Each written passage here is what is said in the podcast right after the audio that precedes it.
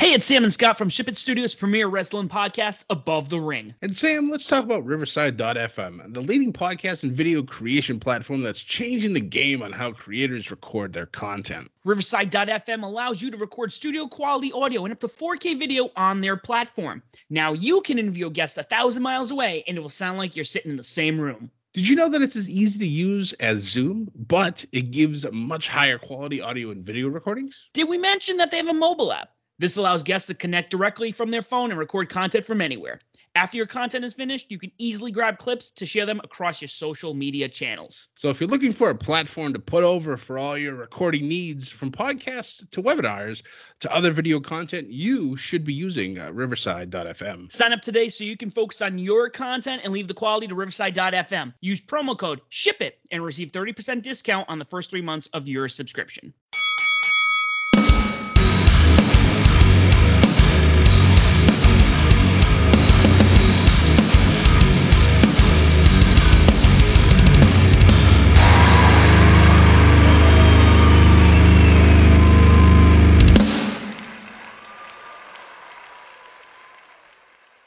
Ladies and gentlemen, welcome to another episode of Above the Ring. I'm your host, Sam the SLB.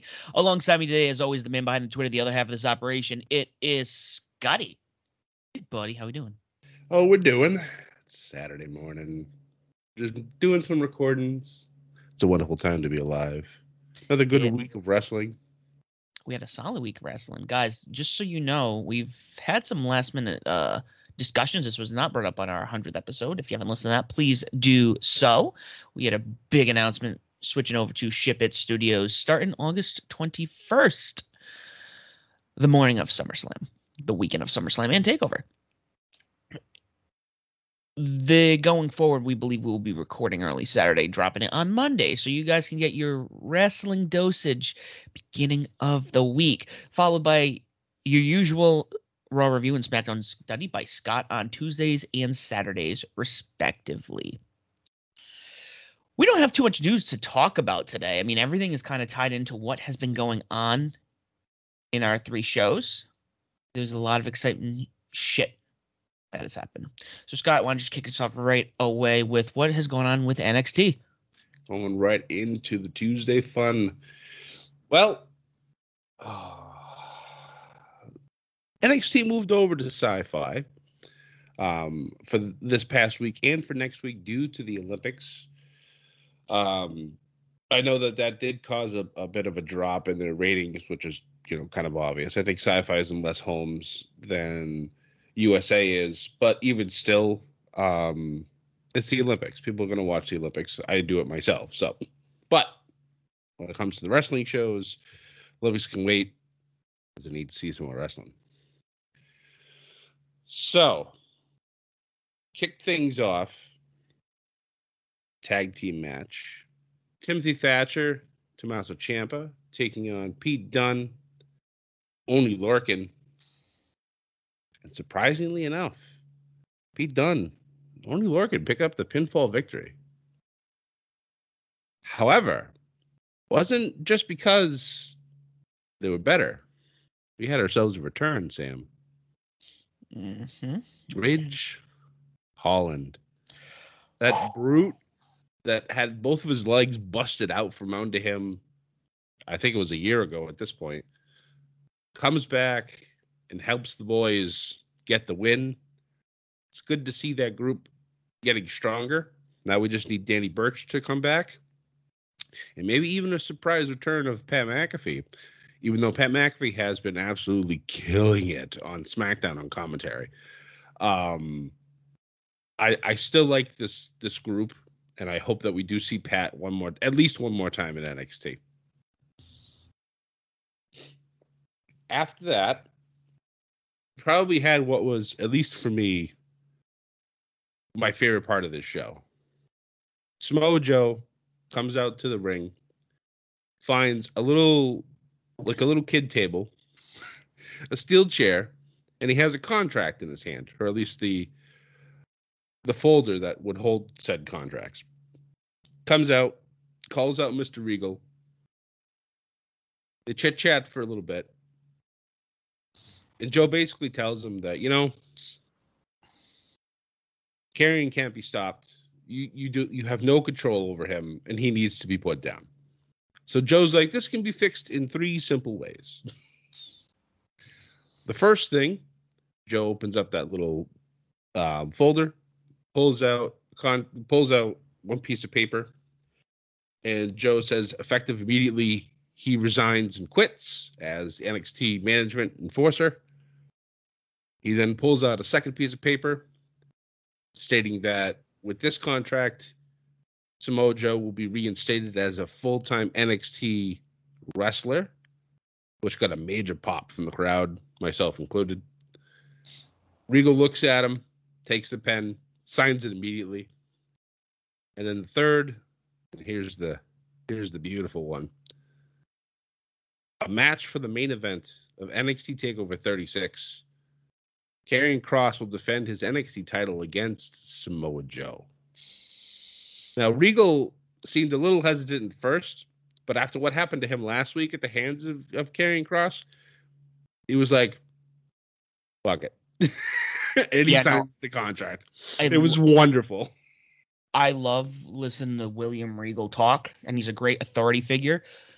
But the fact they didn't say a single word, and he just takes the pen and signs it, I was just like, it's on. That spoke more, Mhm. more volumes than anything he could have said during that whole segment. So I thought that was a beautiful, beautiful segment. And the fact that Samoa Joe has been medically cleared to come back to wrestle and now is immediately in the title match, you know he's taking that title because Kross is going to go full time over to Raw. I don't care if it's a predictable outcome. I cannot wait to see these two rip each other to shreds. And it's going to be amazing to see. Agreed. After that, we had yet another round in the NXT Breakout Tournament. Carmelo Hayes taking on Josh Briggs. Now, I feel like I've seen this match before, only because I have when they were both in the Indies. And it was a great match. Carmelo Hayes, who seems to have a little bit of a little rocket strapped to his back a little bit. Yes, he's come up short in his matches that he's had with Kushida and Adam Cole, but you can tell that star power is there, and I'm I'm I'm very happy to see it. I've always been a big fan of him. Um, back when he was Christian Casanova in the Indies, um, I remember seeing him for a, a small local promotion in in Massachusetts called Lucky Pro Wrestling, and his gimmick was um, like a Michael Jackson cover. Come out, he had the glove, he had the jacket, he had the whole shabam, and he was doing the moonwalk and everything. And I was just like, all right, this is kind, this is cool. Then when he got in the ring, I was like, oh shit, this kid can go. All Mhm. right.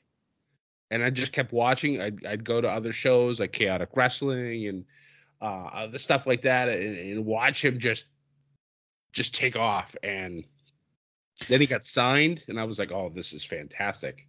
For for a moment there, because I actually I think the last Ring of Honor show I saw he uh, he wrestled for I think it was Mass Hysteria, and he he wrestled and that was a big deal because you know hometown kid first time on a major promotion I think. Yep. So I thought he would have stayed with Ring of Honor, maybe going over to Japan, but you know, I I, I will agree with you. There is something about him that it's kind of like what I said with with Zoey Stark, where it was kind of like she has like something about her, something about him, something about him. Yeah. He, I I will right now say he has a chance to probably win the tournament. Oh yeah, yeah. Uh, I think his second round opponent is. Thank you. Yes, who also has a good shot. So I'm I'm looking forward to that match next week. Um, actually, no, I think that next week. I think it's in two weeks because the last round, the last first round match is is coming up. Duke Duke week. it's funny because because I like his character, but there was something that was said on commentary that sounded a little weird and it got a little silent for like 10 seconds. I don't know if you noticed that. He said something about Beth Phoenix. I it I'm- was I must have missed it. the way it came out, I heard it and I was like, it sounded like it was about her looks or something like that. It was just like like it can't it, it almost sounded creepy. Maybe I'm like looking at it the wrong way, but the way it was worded, if I ever come across it, I'll uh I'll point it out. But Okay. Well, all I gotta say to that is if he's making comments on Beth Phoenix's Beth, Beth Phoenix's looks, you better watch out for Edge. yeah, you think was- you know him? Edge was sparing right through everything. So, going forward, this easily for me was my second favorite thing, and also very, very, very long overdue. I've been talking about this happening forever, and it finally happened. Raquel Gonzalez and Dakota Kai come out to the ring. We're talking about who Raquel Gonzalez's next challenger is going to be. And Dakota Kai takes the mic, basically just turns to, you know, the eh, the rampway talking to the women's locker room, you know, who's next, who's going to challenge, who thinks they can step up to the champ, et cetera, et cetera, et cetera. Saying to Raquel that as long as I've got your back, you will always be NXT champ, a women's champion. And as soon as I heard that line, light bulb went off in my head, and I'm just like, oh, oh, it's not going to be Raquel turning. Oh, okay. I like this even more. And sure enough, you see Raquel in the corner. She's celebrating. The camera's just sticking to her. And as we know with WWE product, they like to change camera angles like I change underwear every day. It's flying around. They're always moving shit around. But they stick to to Raquel. And I'm just like, this doesn't feel right. I'm like, this no, something's obviously gonna happen. And the moment she gets off the off the ring, uh, ring ropes, wham! There's a boot from Dakota Kai, laying her out. Dakota celebrating over the champ, holding up the title, and here's the kicker: the crowd ate it up, loved it. They want more of it. So I was just like, okay, Dakota's supposed to be the heel, but this crowd is going ape shit over this, and in a good way. Yeah, no, it was so. I feel like this has happened recently on maybe AEW or something like that, where they pull the "I have no other challenger" card. Yeah, Oh yeah, no, they did it with Kenny, exactly with Kenny, and that's what the Dark Order and Adam Page came out. right. You know, anytime we pull this card where it's like, oh yeah, I got no challengers, I'm like, okay, something's really about to happen. And Yep. when and like you like you said, you know, I thought either I, totally forgot about you know this this turn that we had talked about a long time ago, and that ran through my body, that ran through my system when that happened. Yeah, that was that was good. Um Dakota's honestly she's due. Like this this girl has been busting her butt in NXT for many years and she's come oh so close, but never able to pull the trigger and actually get the win. As imposing as Raquel is, I think the mental game, like we'll be a little little, little kayfabe for a moment here. The mental game, Dakota will destroy Raquel, like mentally. Physically, it's Raquel all day, every day. But who's to win out? That's the thing. Like, this is to be a very emotional match come takeover. And I would not be surprised if Dakota Kai leaves takeover as NXT Women's Champion. Although you could also make the argument that this could be yet another way to cement Raquel as being one of the most dominant women's champions in NXT history. It's tough. This is really tough for me right now. The only person I think, if it's not Dakota, because I can see, I, I, I can make, I can see the argument you're talking about here. If it's not Dakota that takes it from her, the only other person, and it goes probably into our next segment, is Frankie Monet. That's very true. However, Frankie Monet has her own issues that she needs to work out Yes, she does. because her and Jessi Kamea took on Kayden Carter and Kacy Catanzaro. And, well, we had a little malfunction at the junction when it came to Robert Stone trying to use a shoe, trying to get Frankie to use it while the ref was distracted. Ends up throwing the shoe at, at Frankie. I, I would assume by accident. Obviously, Frankie didn't like getting uh, getting beaten with a shoe. Turns around, starts yelling, and then what happens? Whoops, we get a pin. but I will say I, am very happy that uh, Carter and Catanzaro get the W here. Um, they're such an underutilized and underrated tag team. I understand they're both small of stature, but I don't care. They're both fantastic. I love these two. These two should have been champions already. I agree. Or at least like win the uh Dusty Rhodes Classic on the women's end. Mm-hmm. Like that would have been great. But obviously, the whole story here is the the the continuation of the destruction of the Robert Stone brand, which does hurt me a little bit because I've always been a big fan of Robert Stone, even before he was with WWE. Um, I've seen him actually compete up here in the Northeast, way way up here in the Northeast Kingdom of Vermont, where you know there's more moose than people.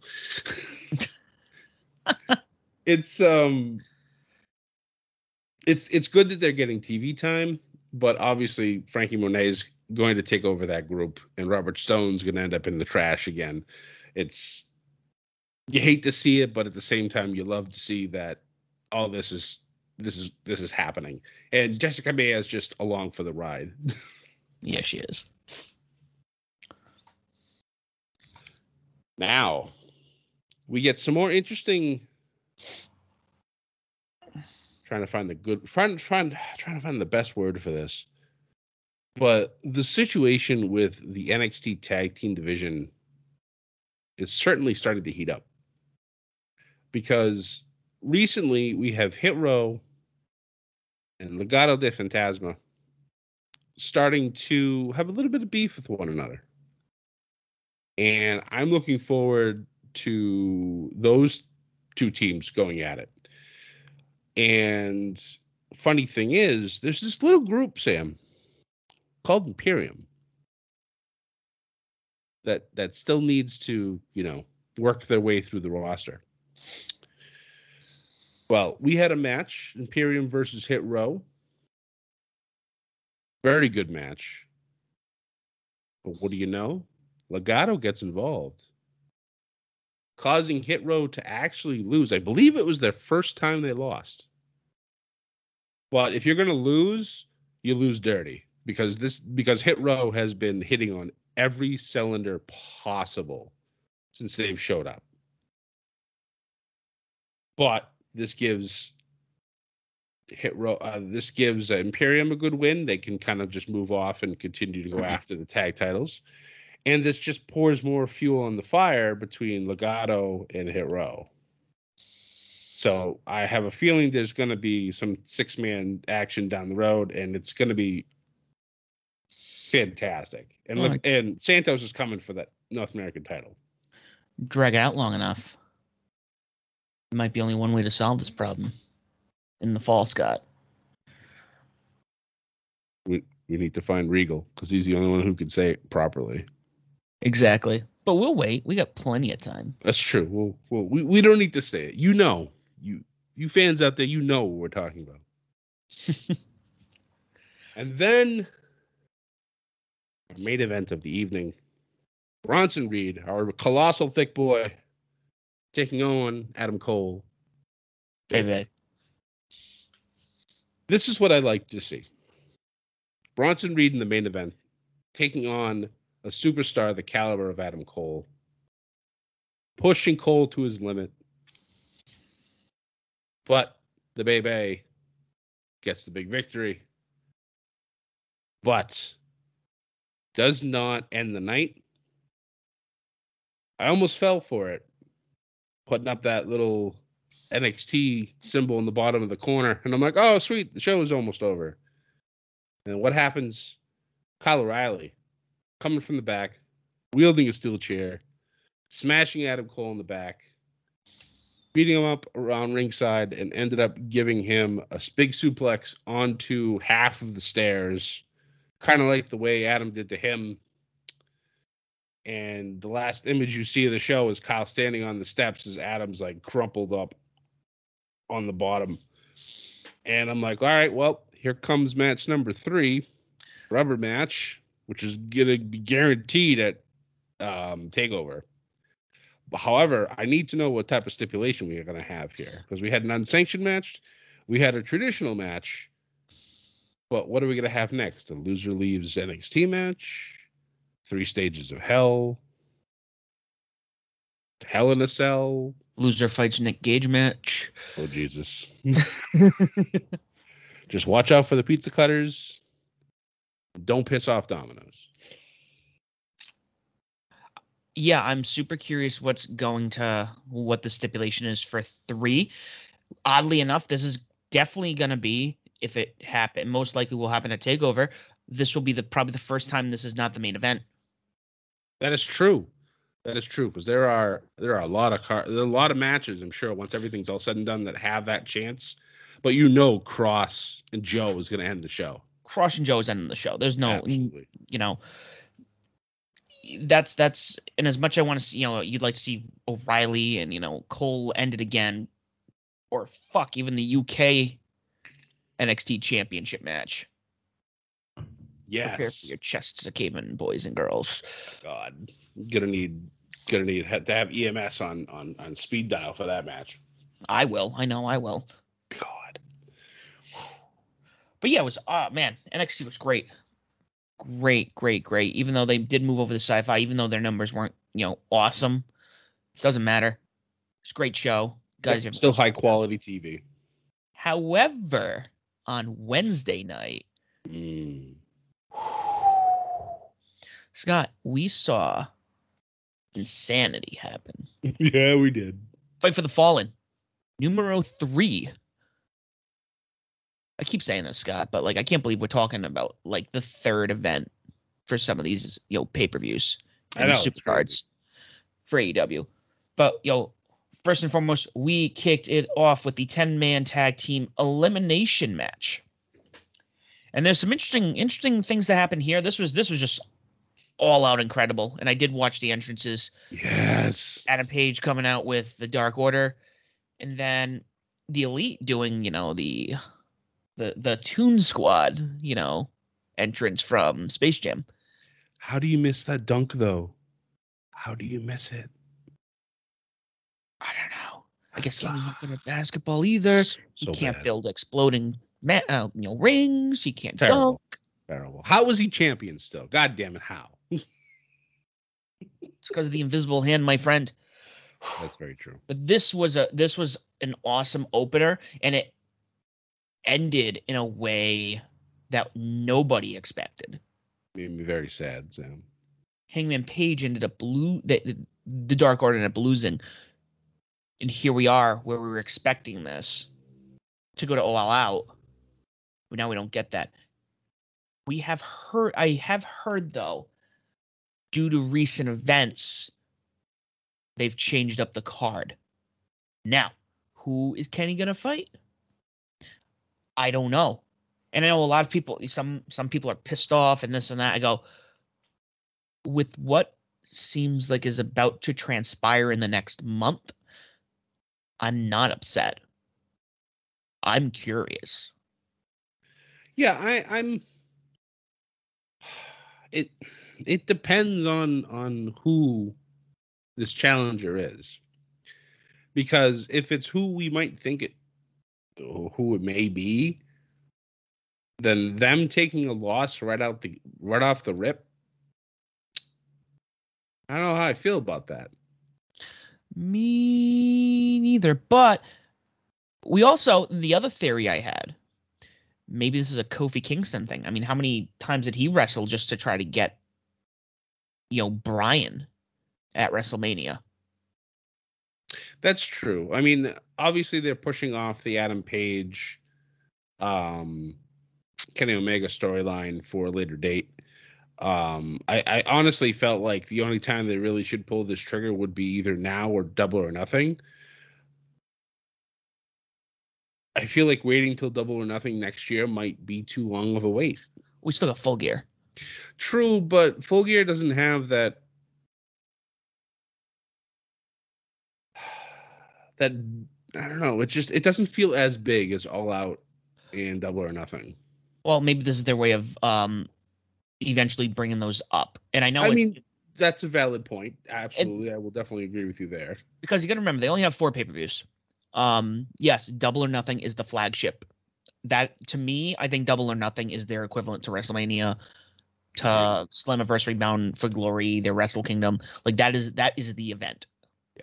And I would Uh, probably then say that All Out would be their SummerSlam. Yeah, hands down, hands down. Yeah. It's it's just incredible. You know, Revolu- Revolution's been a great pay-per-view. True, Um, that is true.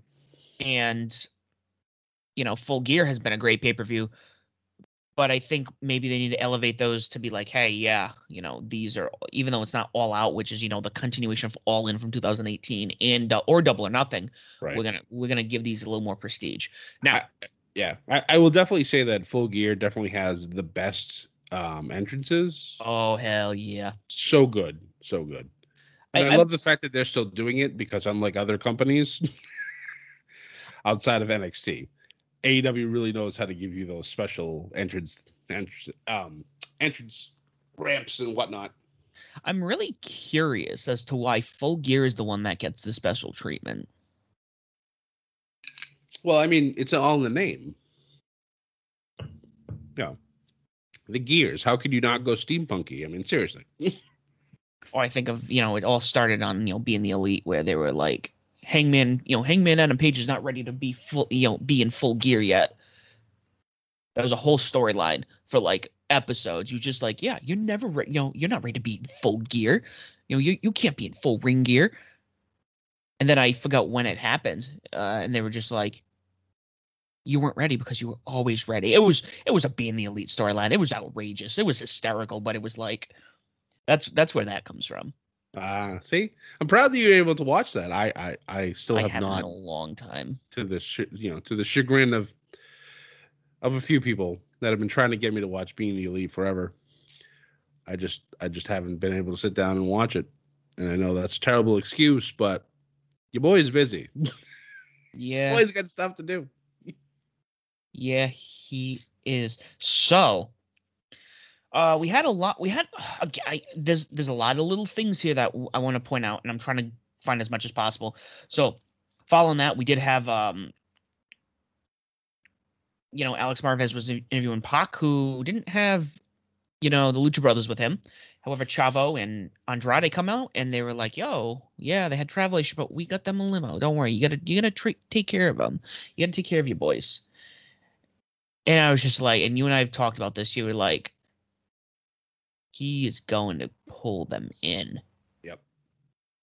They're gonna they're gonna create an all Latino faction with this. It's, it's gonna happen, and it's gonna be ridiculous. It's gonna be a full heel faction, and I'm going to love every goddamn second of it. Yeah. And then following that, we had Ricky Starks, you know, who was celebrating his FTW win. Uh, this was a lot of fun. You know, he come, you know, from you know New Orleans, so you had the the, the band out there, and then Yeah. you know, great talker on the mic. I've you and I've always loved Ricky Starks. And then Brian Cage comes out, chases him and Hook, destroys the band. yeah. Will there be a rematch in this? I'm not sure. I'm curious. Could he be FTW champion if he's not with Taz? I mean, that would be a great way to shut Taz up. I'd be curious. I'd be curious to see what happens in that retrospect. However, we had some really, really, real. I I lost my fucking mind. so there was a tape segment that happened. Um, just before the uh the IWGP US title match, where Hiroshi Tanahashi said that whoever wins, he will be wrestling, and it will be at the re, uh New Japan USA, the New Japan Strong, you know, the USA show, uh, Yep. Resurgence event for the title. Now, no, you know what? That's later on. We're going to talk about that later on because you don't bring Tanahashi on, who arguably is one of the biggest talents in the past 20 years from New Japan, over to the States just to be like, yo, I'm going to challenge whoever. You don't. But we had, I know, one of Scott's dream tag team matches. You know, Santana and Ortiz taking on FTR. Oh, what a match! This was incredible. I want more of this. Yeah. But um, um, who was it that ended up getting? It was FTR. Well, I know that, but um, Mm. I believe it was Cash that ended Yes. up getting the huge gash on his arm from hitting the metal uh, of the um, the. I think it was either the ramp or the. It was the post because I remember watching. And he just like runs to the. He runs to like the other side, and you just see him dip. Yep. And then the match ended, like almost. I don't want to say abruptly, but it was in like a minute or two. The match was done. Yeah.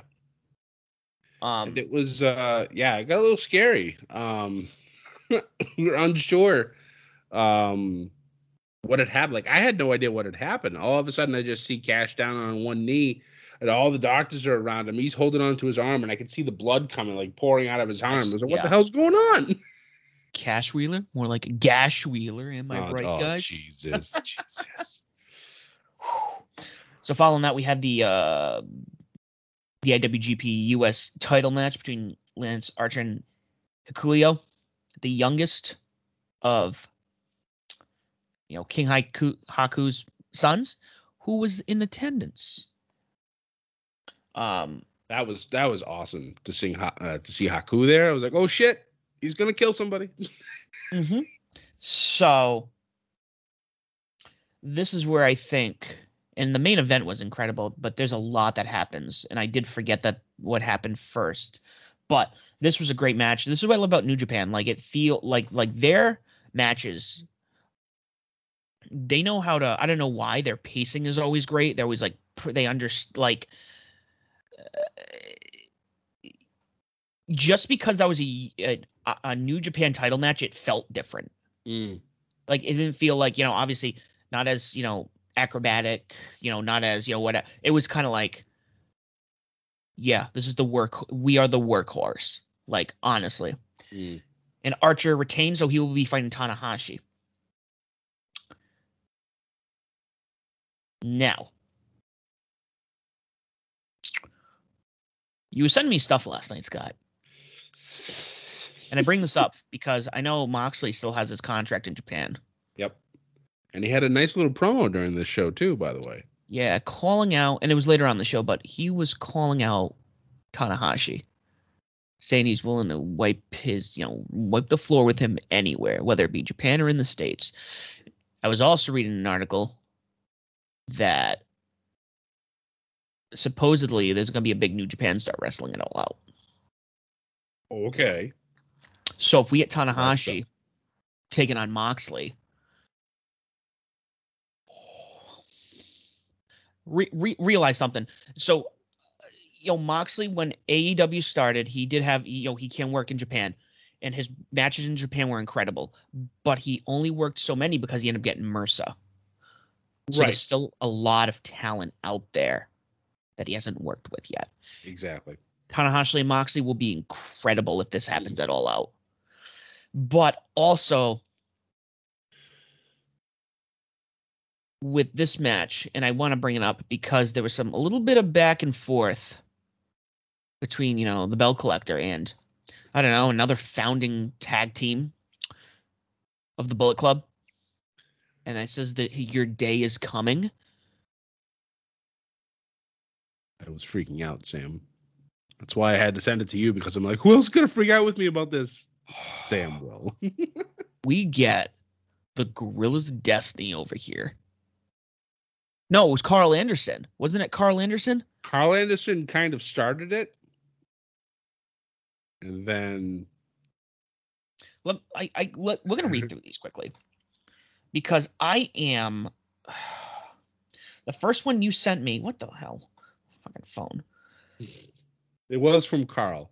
Um, I think I think um one of the Guerrillas of Destiny started said something, and then Karl had a rebuttal, and then the rebuttal to the rebuttal, and then the rebuttal to the rebuttal to the rebuttal, and I was watching this and I was like a little kid, like bouncing up and down. I was like, yes, keep keep keep talking smack. Get them over here. Have them fight the Bucks. Have them destroy the Bucks. Have them become, you know, champions in AEW. Just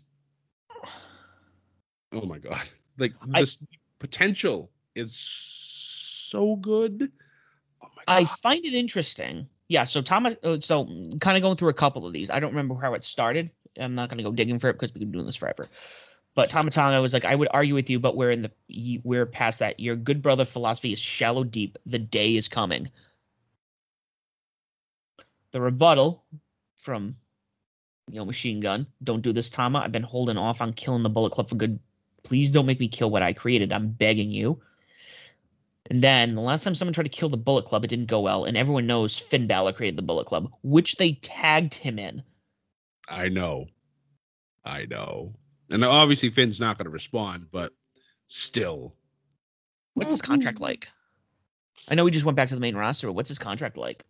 It's WWE. There's no way in hell they're going to allow him to do anything with that. No, no, no, no. I, I understand that, but like in terms of like length, how much more does he have in his contract? Oh, I don't I don't know. But I'm sure he's not going anywhere anytime soon. Hopefully. But if he were, if he were to, imagine the Prince returning. Prince Devitt. Holy shit. Let's let's we Scott. We will have to uh fantasy book this another time. Mm. Uh, but anyways, I'm really liking this door opening up with New Japan right now. Right? I don't think people realize how good New Japan is, and I will rave about them. If you guys have not watched anything from out of Japan, watch the brand. Watch anything from Wrestle Kingdom, anything from Dominion. You will thank me, and you will thank yourself. So prior prior to actually that that match, I forgot to bring up. You know, we had the big announcement, the big event announcement. Uh, Rampage, and this kind of answers a question I think we had. I always thought Rampage was going to be a pre-tape show, and it looks like it's not. It looks like we're going to be doing Rampage separately. I'm also wondering if they'll be like filming Elevation or Dark. I would think that with Rampage, you would have the show maybe before have Dark and Elevation done because otherwise, what's kind of the point of just being there for one hour? Yeah, well, and that's that's my thought. So like right now, you know, they they do most I believe they do most of their filming the day of um Dynamite. Most of it. I think I think so. I think you're right. but like with but you know dynamite's a two hour show rampage is a one hour show Yeah. so there's no way they're doing a one hour show and then dipping or doing a dark match here and there Yeah. What they're probably gonna do is they're probably probably gonna start with like elevation before rampage, and then Mhm. maybe do dark after, or who knows? Because dark and eleva- and, and elevation are, are not quick shows. They're like two hour plus by themselves. but they were able to do a. I think they became longer because they were in one spot for so long That is true. That's a valid point. So they're probably touring shorter now. now. Yeah. now you got me wondering how long i'll look later i'm kind of curious how long the, the the most recent ones are now that they're on the road again Right. um but anyways august 20th they'll be filming rampage at the united center in chicago which is their first like arena show that's not a pay-per-view Correct. like arena arena i know they film in all these like little little venues and whatnot that hold 15000 but this is this is where the bulls play Yep. you know so It's, you know, home hometown to a certain best in the world. Looking at you, Darby.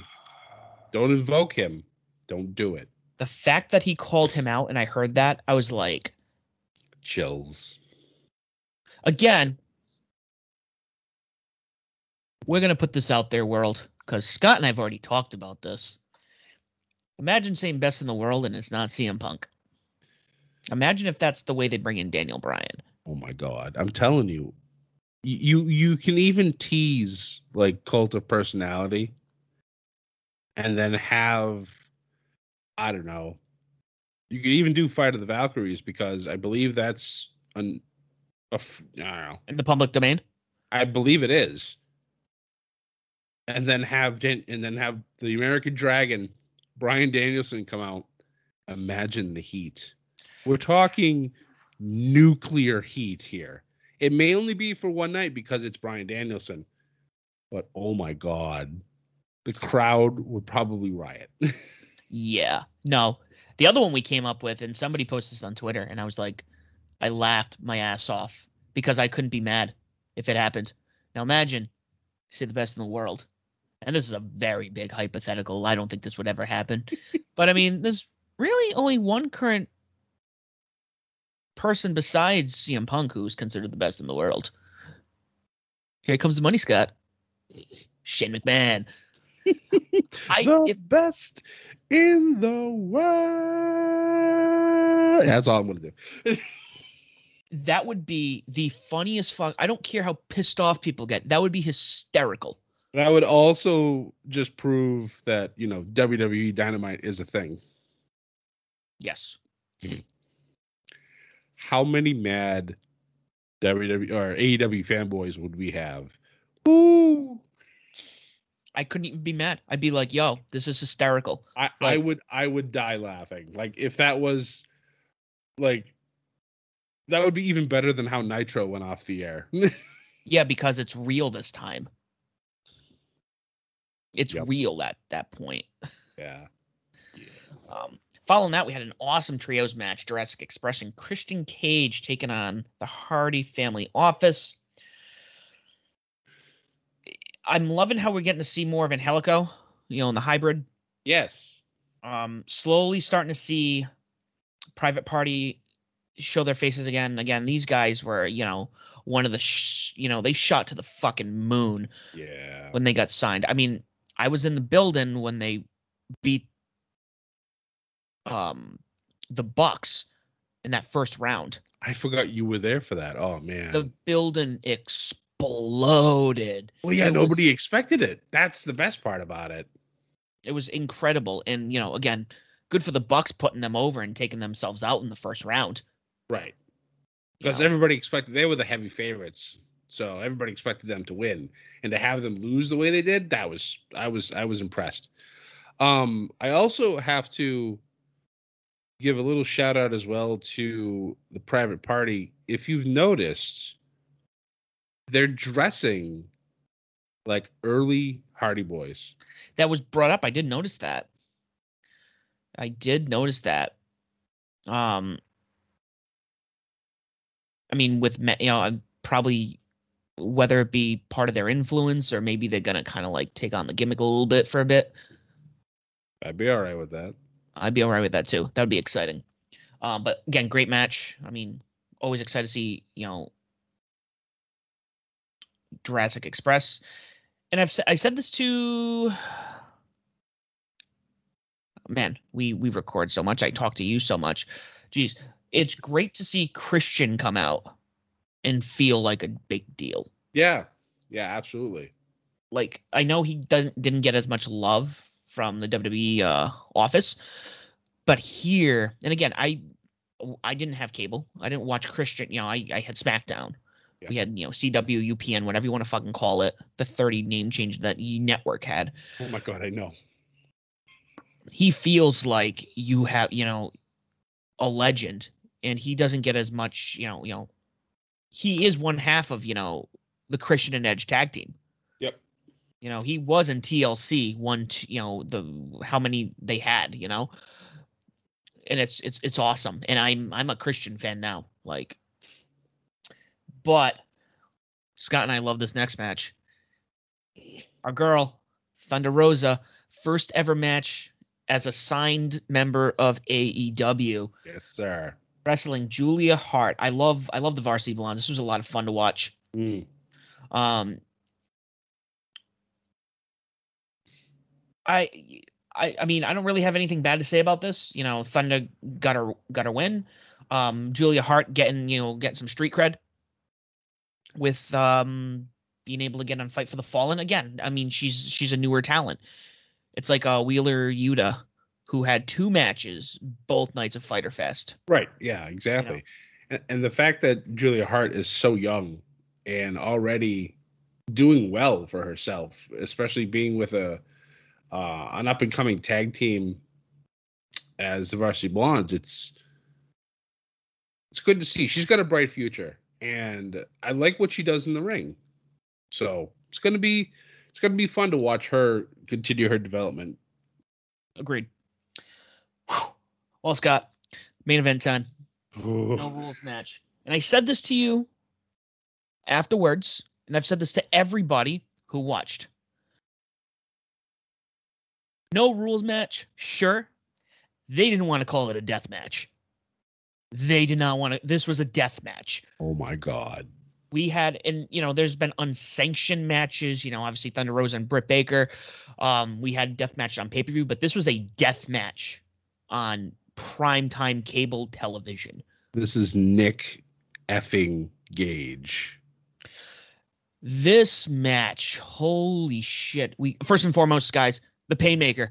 You know, Chris Jericho's persona from over in New Japan came back.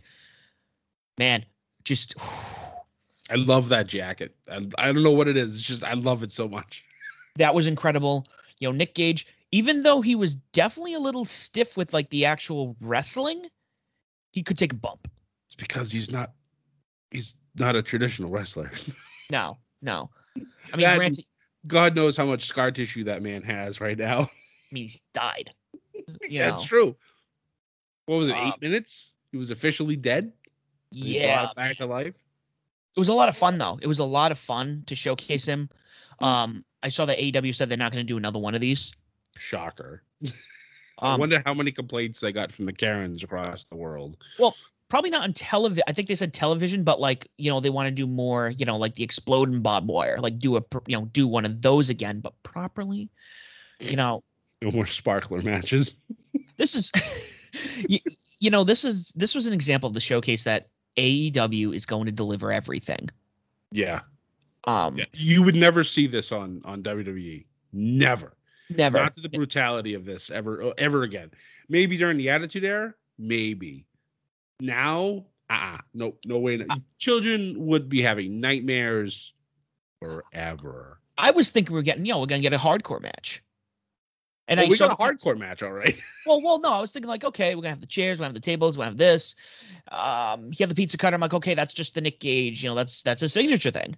Yeah. Which it's funny because we just talked about pre-show that uh Domino's got pissed off because they went in picture in picture when Nick Gage was slicing Jericho's head open, and a Domino's commercial was going on while they were cutting pizza, and Domino's was not happy. Nope. Nope. It, it was it was especially hilarious when Nick Gage was was either kissing or licking the bloody uh pizza cutter as Domino's uh, one of the Domino's people was cutting a pizza up and I'm just I didn't catch it at first. It just it just it did not register to me. And then all of a sudden when I started looking online afterwards and everybody just like, "Oh my god, I can't believe that." When the Domino's commercial come on and I was like, "Wait, what?" And then I watched the thing back and I was like, "Oh my god." I'm like, "This is this is actually hysterical. Like I can't believe that this actually happened. I don't know why you would be mad. Like, you know, fuck you, Domino's, and your shitty pizza. Geez, maybe Shaq will start. You know, we'll we'll get some uh, Papa John's commercials now, a lot more of them. But Mm. this, but like I said, I was expecting the chairs, I was expecting the tables, you know, the pizza cutter, and then the light tubes came out, and I'm like, they are not gonna break light tubes over each other's skulls in an oh arena, yeah. And What? they did. And the pane of glass. and the glass. Yeah, and he, That was insane. Frankensteiner off the top rope. And I don't know how he didn't smash his head into that pane of glass when he came down. I don't it was just it was for a man his age to be able to pull that off and Nick to go through it the way he did and just the glass went everywhere. I figured with this match, with Jericho being, you know, their commodity and Nick Gage being a specialist, I figured that Gage would be the one taking most of these hits. Right. Uh, But it really wasn't. It was it was pretty 50-50. it And was. major props to Jericho for taking the abuse that he took during this match.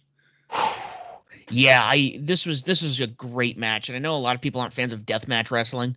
You know, I've seen a lot of people shit on, you know, oh, you know, deathmatch, blah blah blah blah blah. I haven't even looked at what Jim Cornette said because you know don't really care. But this was fun. This was a we were just talking about old school hardcore. Like this is this is the feel I did get with it. But immediately after that, because I didn't think I didn't think we would get hmm. you know he this would happen. Like I thought we'd get a moment with Nick Gage or something like that.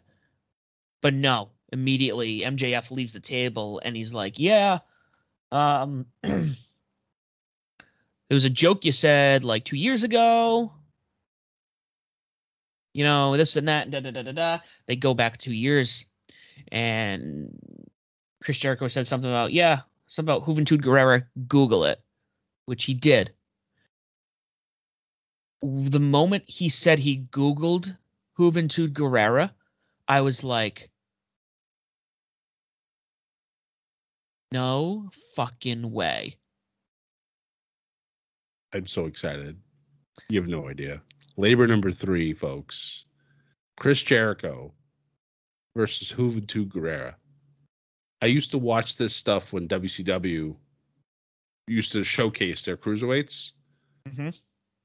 The matches that these two had, like when they said he was his greatest rival in WCW, he wasn't lying. I would say maybe Dean Malenko would be the only one that would be anywhere near close to that.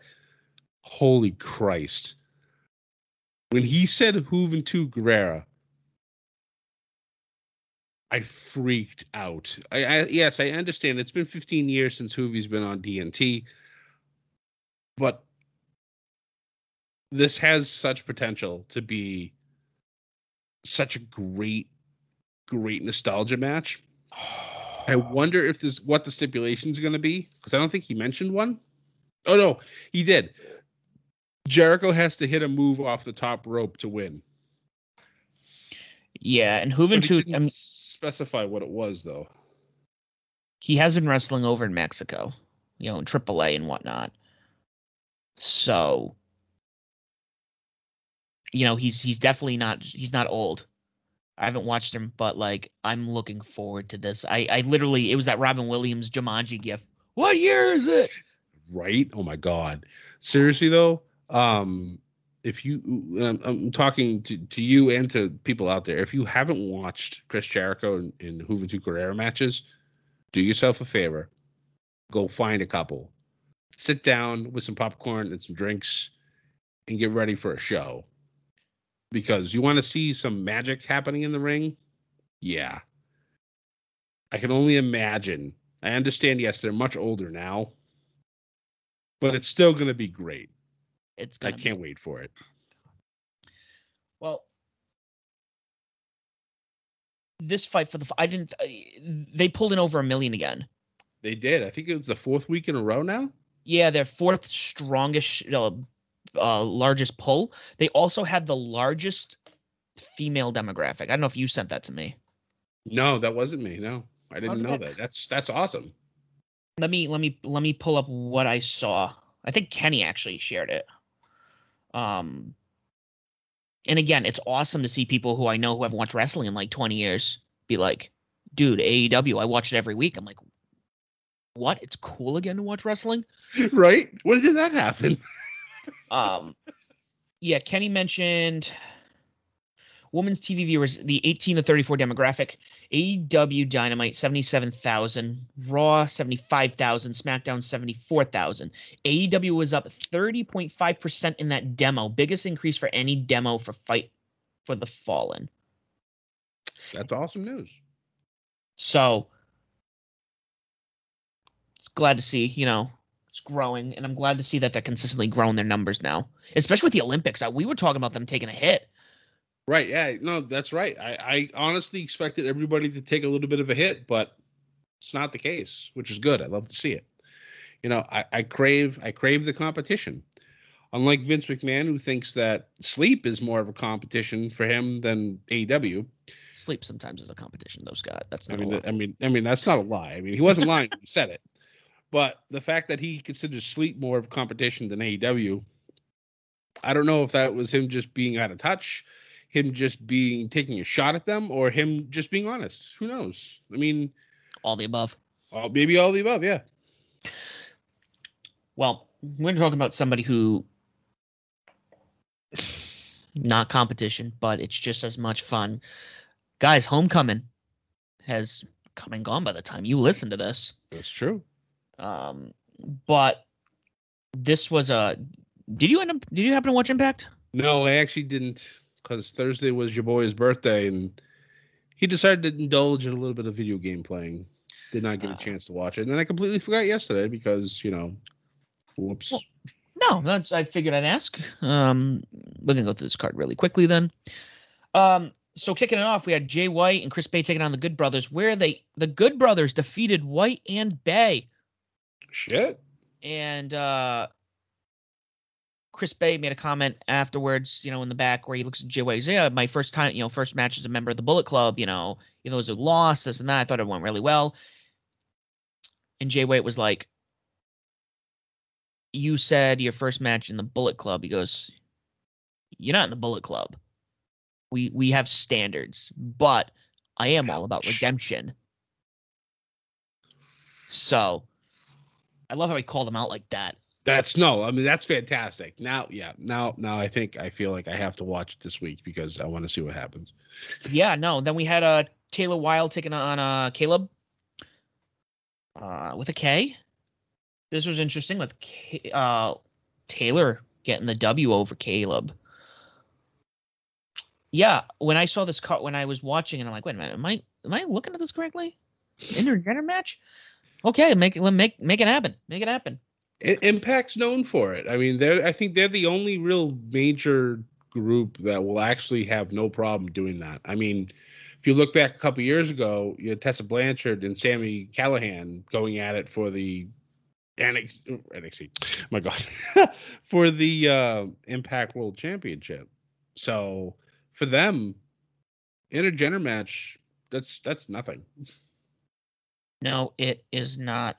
Um so after that we had um an eight man tag match, you know, Ace Austin, Madman Fulton, Rohit Raju, and Shera taking on FinJuice and Fallah and No Way. Totally forgot about No Way Jose coming over until this was like, oh yeah, yeah, he, he was one of the people came over. Comes out, the Conga line's following. Did he even wrestle on the main roster? Yes. Because I feel like every time he came out, it was like Conga line, and that was it. Well, yeah, he'd have the conga line, he'd come out, but I mean, primarily on the main roster, I think he might have had a, a little bit of success, but he was mo- mostly just a comedy talent enhancement, which is unfortunate because he's really talented, and WWE just did not give him a fair shake, which unfortunately seems to happen a lot lately. But it is what it is. Yeah. So, following that, we did have. Oh man, dude, you gotta definitely watch this week. Kenny Omega was a dick, and it was great. Shocker. So he comes out. You know, no, uh, what's her name? Uh, the interviewer, I forgot, Gia. Um, Good comes up, knocks on his door. Don Callis comes out. He's like, "Oh, I just want to ask Ken, you know, the champion. Oh, you know, I got time for that. We can get, you know what? So we got a mini interview, and he, Kenny's like, "So, you know, when am I signing or whatnot?" He goes, "She works here." And he's like, "She, she, she works here." What, what do you What do you mean she works here? He's like, "I," and he was just he was just being. It was hysterical. It was comical. Then Tommy Dreamer came out and was like, "You know, I'm gonna, you know, he's he's the one who's gonna take care of the match." For, you know his next title match. Ooh. And then Kenny's like, I'm you know, this and that. You know, I'm gonna I'm gonna address this, you know, in the ring. Goes in the ring with the good brothers. Um Sami Callihan comes out all pissed off. Uh I believe Sami Callihan charged the ring, and then this was exciting. Then a hooded figure comes out and starts attacking the elite. The hood comes off. Ladies and gentlemen, Frankie Kazarian is back in the impact zone. What? Yeah. Let's go.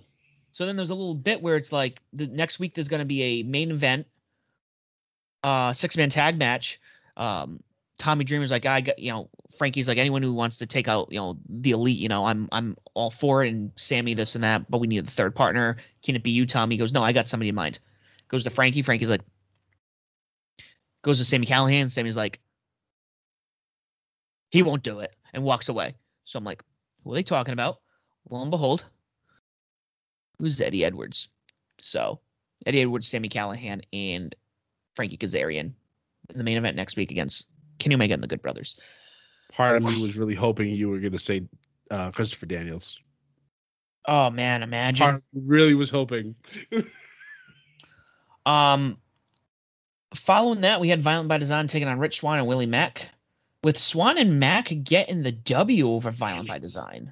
Damn it. Um, because the L's don't belong to us; it belongs to them. Yeah. Um, it's a decent match. You know, um, I love when they come out. Uh, but we had a rematch from Slammiversary for the main event. Chris Sabin taking on our boy Moose. Moose. So again, this was solid with Moose getting the W over Sabin. Um, I love watching these two battle. They've done they they seem to wrestle quite a bit. This is almost come starting to become like a Sami Callihan, Eddie Edwards kind of feud. Right. Um, but definitely worth watching. Also, also, I totally forgot about this, and I was looking for it as I was reading down the card. There was a little short, like 30 second vignette of somebody returning. It was red, it was dark. She had face paint on. Yes. And Su Yung wasn't alone. There was a blonde haired girl behind her with face paint on as well. Yep. I'm definitely watching this right after we're done this. yeah. This is this is exciting. Su Yung has transformed Kimber Lee to her side now. Oh my god. It's exciting. I'm looking forward to it. I mean, before you know it, Scott, Bound for Glory will be here. I know. I miss Bound for Glory, uh, Glory tournament. Um, it's not a tournament in the sense of an actual tournament. It's, I don't know. Did you ever read up on that? No. There used to be. Now I might be, I might be a little mistaken on some of the the finer details, but there used to be, I believe, eight men that would have like a summer competition. You would get points for winning, points for a draw, you'd lose points for losses and for DQs, and they would tally as they would go. Now, these wrestlers would fight one another throughout the summer to see who would get the most points leading into Bound for Glory. I believe at the last pay per view before Bound for Glory, back when Impact and TNA had a whole bunch, there would be this big match at the end, and whoever won would get a massive amount of points and would go on to then face the champion at Bound for Glory. I wish they would bring something like that back. That was always a lot of fun to watch and to see like somebody come from the back who was doing real poorly in the beginning and go on this massive run and climb the leaderboard. A lot of fun to see. And I really wish that at some point they'd bring that back. I always thought that was a very interesting concept, and I I really really really appreciated watching it uh, unfold. It almost sounds very similar to uh the G1 tournament. With the that's, you know, that that's true, yeah, because they they do a point system too for that, I believe. I don't think they lose points though if they lose. I that was the, that was the thing I really enjoyed is that if you if you cheated and you were caught, you'd lose points for it. I liked that because it made you it made you honest the whole time, or really clever to cheat. yeah. Well, I know G1's coming up. I think it's it's a little later this year. I think it's uh, September. Um, definitely gonna be following that because you get some bangers on that, and whoever wins like Money in the Bank. You get a title shot, but not anywhere, Scott. You get a title shot at the Tokyo Dome. Let's go. After New Mania, we should definitely talk about the Tokyo Dome. I agree. We should make have, the Tokyo Dome happen. I would have absolutely no problem going to Tokyo, going to Japan. I've always actually really wanted to go to Japan, so I would be that, all about that. That's like my first like first option, like where I want to go. Yeah. Um, but solid week. It's August. SummerSlam is upon us. Takeover is upon us. We got a few weeks before then. We switch over to Ship It Studios again, August 21st. Thank you for listening. And as always, don't forget to follow us on Twitter at Media underscore Bedlam. You can find us on Facebook, Instagram, and YouTube at Bedlam Media. You can find myself as the SOB official and Scott as Scotty J Stream. We are on all streaming platforms. If there's a platform you cannot find us on, please let us know. We will add ourselves on there on your streaming platform. Please make sure you like, share, subscribe, leave a comment, leave a review. Tell people why Bedlam Media and Above the Ring is the podcast of your choosing and why they should listen to us as well. Thank you guys for listening so much. This has been Above the Ring, episode 101. Do not forget to join the Bedlam and ship it.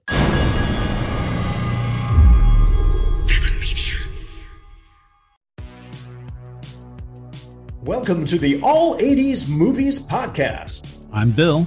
And I'm Jason. And this is the podcast where we talk about the blockbusters, the flops, and everything in between from one of the freshest decades for movies, the 1980s.